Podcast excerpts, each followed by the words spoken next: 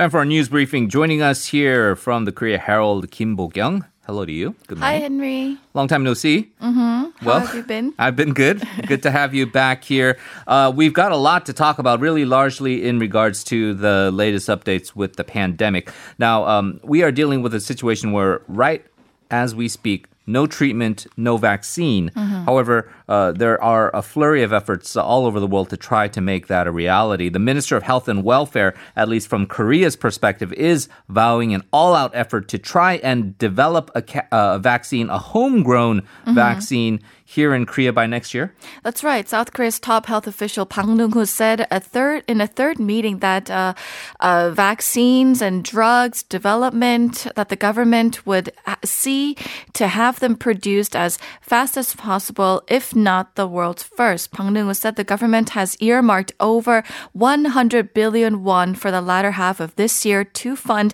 clinical trials. All right, let's hear what uh, the uh, minister had to say in more detail. 세계 최초가 아니더라도 국가 책임하에 끝까지 개발함으로써 코로나19를 우리나라 바이오 헬스 산업 도약의 계기로 삼기로 하였습니다. 이를 위해 정부는 추가 경정 예산안을 통해 금년 하반기 치료제 백신 임상 시험 실시 비용 1천억 원 이상을 긴급 지원할 계획입니다. So the minister is saying that uh, this is a crisis, but uh, they're going to use this uh, COVID 19 pandemic crisis uh, as an opportunity to kind of spring forward and uh, really develop the uh, Korean biomedical industry. And that's why they're going to invest uh, a lot of money, 100 billion won, uh, through the supplementary uh, budget in the latter half of this year. But there are concerns still because we thought we had this virus well under control, at least when we saw the uh, daily infection rates uh, go to around uh, three or four per day. Uh, certainly, um, the situation is a little bit uh, different right now, right? Yeah, uh, following relaxation of controls in early May, the virus has flared back up, mainly in the metropolitan area and the capital regions. And yesterday, Seoul recorded, in fact, Seoul, as in South Korea, recorded 49 new cases, pushing the total to 11,590. Also, Henry, I want to talk about how uh, South Korea's pharmaceutical industry and health authorities um, are saying that they're struggling with insufficient bla- blood plasma derived from coronavirus survivors, which is essential in developing a uh, plasma therapy. Only a total of 12 people have uh, who have recovered from the novel coronavirus have promised to offer their plasmas as of yesterday, according to the KCDC. And plasmas of five people have been obtained, which is far short of at least 100 people officials need for therapy development.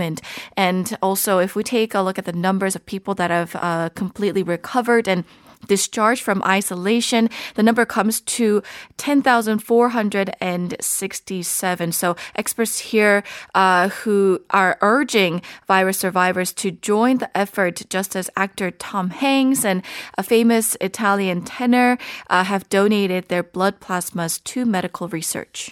Maybe it is uh, a bit of a cultural thing, a, a bit more of a reluctance here. I think among the Korean population to to kind of donate their blood. It's it's not a convenient procedure. The idea of sticking a needle and and kind of uh, Right. taking out a lot of blood. Uh, It's it's apparent that uh, there's not a lot of people willing to do this here in Korea. I know that in the West uh, there has been a big drive to try to get that uh, blood donated, the blood plasma, uh, for research purposes. And if you look at the numbers over ten thousand, they need hundred, as you say, uh, for a proper ther- therapy development uh, protocol.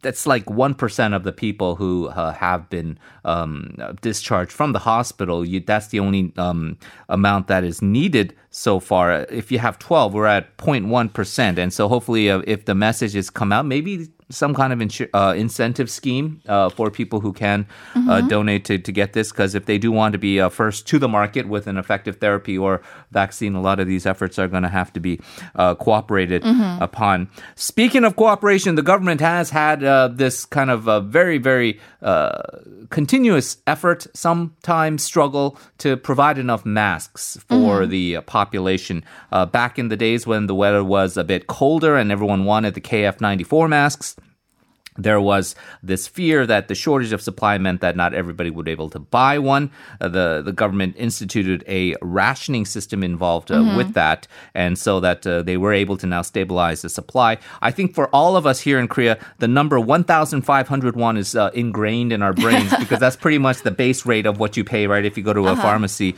uh, to go there uh, to buy a mask. But good news, if you like bargains, um, you should be able to now purchase face masks for one third of that uh, cost uh, supplied by the government.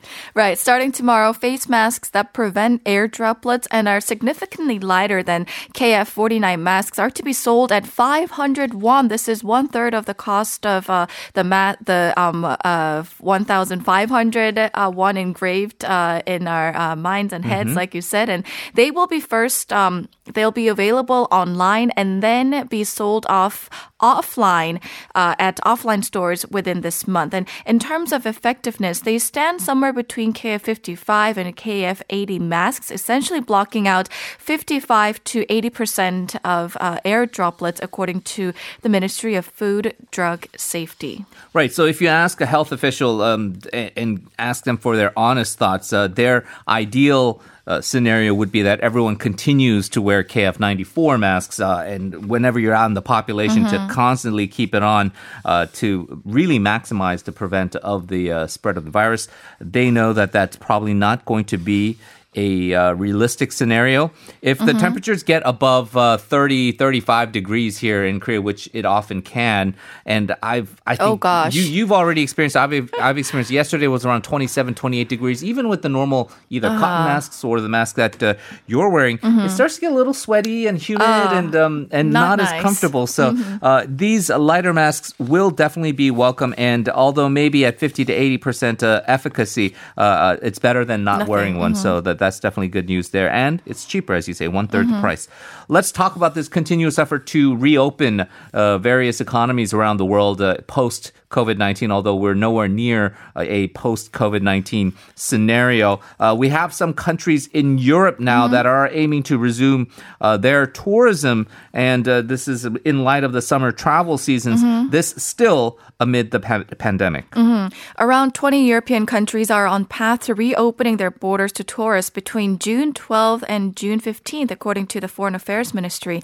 Similar movements are detected in Asia, North Africa, and South America. And for example, Thailand, Laos, and Mongolia will maintain its entry restrictions until the end of this month. On the other hand, some countries, uh, such as Japan, have extended the number of countries subject to entry restrictions.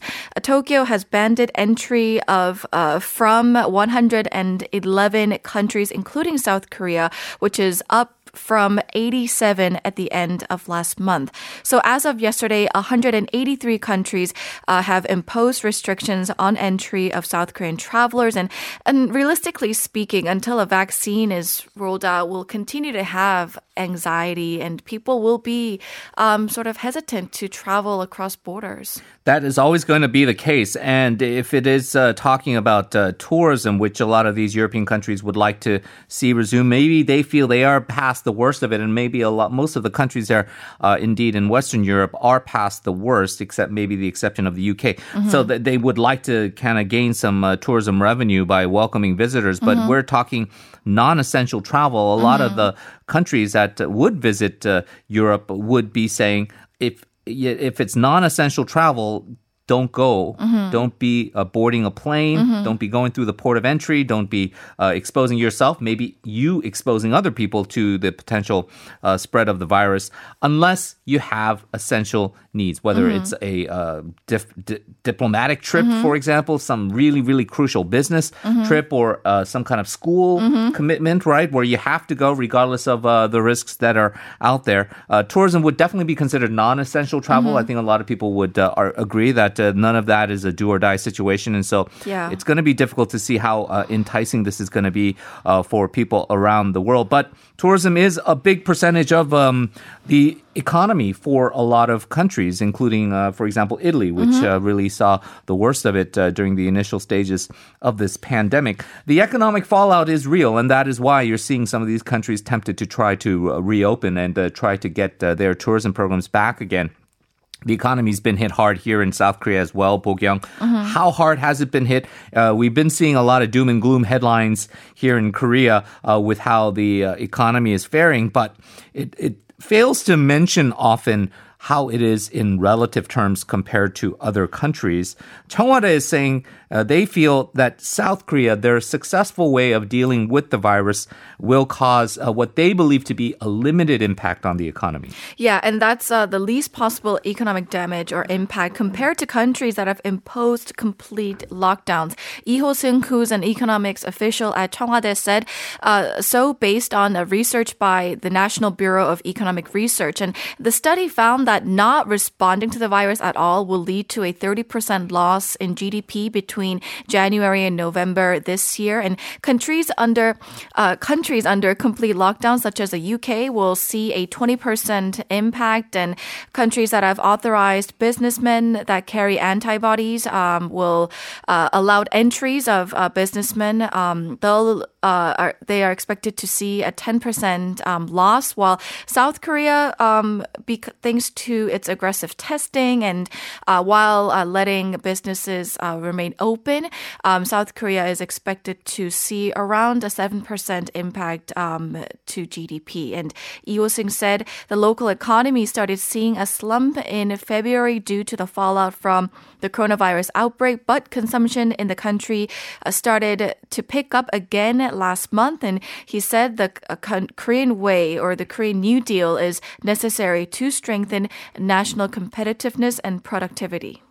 Right. So we'll talk about uh, that and some of the funding issues uh, involved uh, very shortly. But you have examples of countries who did nothing or did the minimum possible. And that included, I think we can argue Japan was one of those countries before the Olympics were mm-hmm. postponed. They were essentially ignoring that the virus mm-hmm. even existed. The US in their initial stages before going through lockdowns uh, was the same way. Sweden is the one that really was, I think, persistent in what they believe was their model of basically allowing some herd me- oh. immunity to mm-hmm. develop, not lock down anything in mm-hmm. the economy, maybe restrict some movements. But uh, the question of whether that was helpful for the economy, meaning that they didn't shut it down, it remains to be seen. They mm-hmm. have the highest fatality rate, and a mm. lot of people are too scared to even uh, go out anyways. Mm-hmm. So that is the number about a 30% loss of doing absolutely mm-hmm. nothing complete lockdowns 20%, uh, some limited uh, travel allowed 10%, as you say, and then mm-hmm. uh, people, uh, countries like New Zealand, um, like Taiwan, and like South Korea, who have been able to test uh, in mass numbers right away Mm-hmm. Very aggressive contact tracing, mm-hmm. uh, trying to get these cluster infections under control, like we're seeing recently with this Incheon Church situation and the Coupang uh, situation. Mm-hmm. Uh, that uh, that is the most effective way to be able to deal with the health concerns of the virus, mm-hmm. but at the same time minimize the uh, economic fallout for it. Yeah. Uh, the last part of what you were citing in that report with Lee Ho-seung saying that the Green New Deal mm-hmm. or the the Korean New Deal mm-hmm. is a way to strengthen how, um, the country's national competitiveness uh, compared to the rest of the world, well, uh, it's going to need some governmental funding. And uh, we now have some details on the uh, third uh, supplementary budget that is being proposed. The government has finally set out some of the uh, parameters for this, uh, Bo-gyung. And uh, first of all, being the third budget in a uh, fiscal setting is uh, fairly unprecedented. But uh, what else is unprecedented is this number. This is going to be the largest supplementary budget ever, right? Yes, the third supplementary budget is worth 35.3 trillion won, according to the Ministry of Economy and Finance. The ministry plans to procure 10.1 trillion won through expenditure restructuring, 1.4 trillion trillion won from surplus funds and 23.8 trillion won by issuing deficit covering bonds. Okay, let's um, get more details on this. Uh, we have Hong Nam-gi, the uh, finance minister, addressing the issue. 이러한 대책들은 재정 실탄이 뒷받침되어야 실효성을 발휘하게 됩니다. 또 현장에서 기업과 상인들은 위기를 버텨내기 위하여 정부 지원이 더 필요하다고 합니다.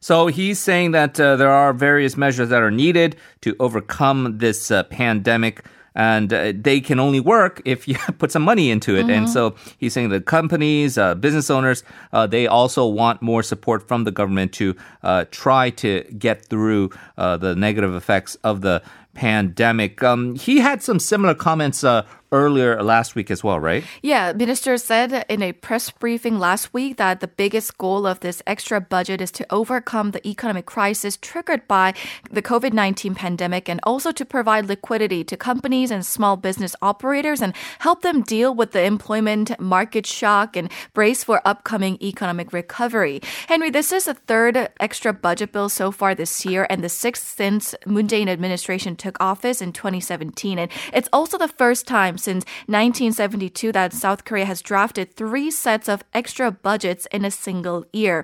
This amount, this over 30 trillion won amount, uh, surpasses the previous extra budgets. The country had approved a 28.4 trillion won extra budget in 2009 under the impact of the global financial crisis and 13.9 trillion won in 1998, shortly after the Asian financial crisis. The supplementary budget will uh, be was approved in an extra cabinet meeting held at Seoul Government Complex um, to overcome the economic crisis and also to brace for forthcoming post-economic era. It is slated to be submitted to um, to the National Assembly today. So a couple things with this is uh, you you look at the number 35 billion uh, trillion one and it's it sounds like such a crazy number right to normal uh-huh. people like ourselves where yeah. we look at a million one and go wow that's a lot of money that that's that's a huge incomprehensible figure, but we've seen other governments around the world, including the European Union, Japan,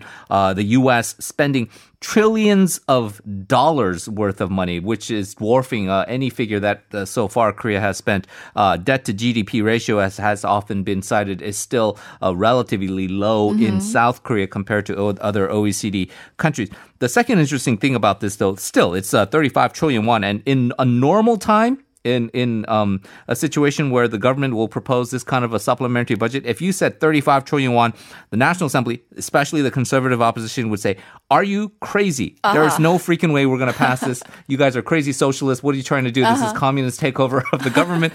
um, this is not those kind of times." And so, uh, it, as you say, is going to be submitted to the National Assembly. Uh, my guess is. Um, a there's 177 seats supporting the um, the ruling party and the government, so that's already enough seats to get this passed through. Plus, you got six seats from the Justice Party, mm-hmm. which will probably most likely tend to side uh, with the uh, government in this uh, funding mechanism.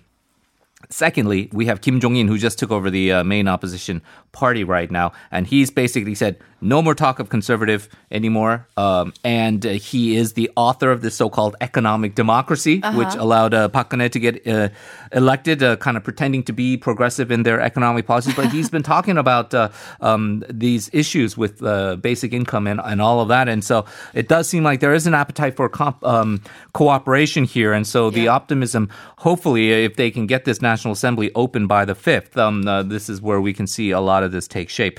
Let's uh, move on to uh, the United States because uh, they have been uh, very tough in their negotiations with the defense cost sharing issue. Uh, still no agreement there yet, uh, Bo-gyung, and the two sides are quite far apart. But the uh, uh, unfortunate victims of this have been the USFK employees who basically have been furloughed yeah. up till now without pay. Mm-hmm. The good news the U.S. has now accepted South Korea's initial offer to cover the wages of Korean citizens employed by USFK. Yeah, and in doing so, they have inched forward in the prolonged defense cost sharing negotiations.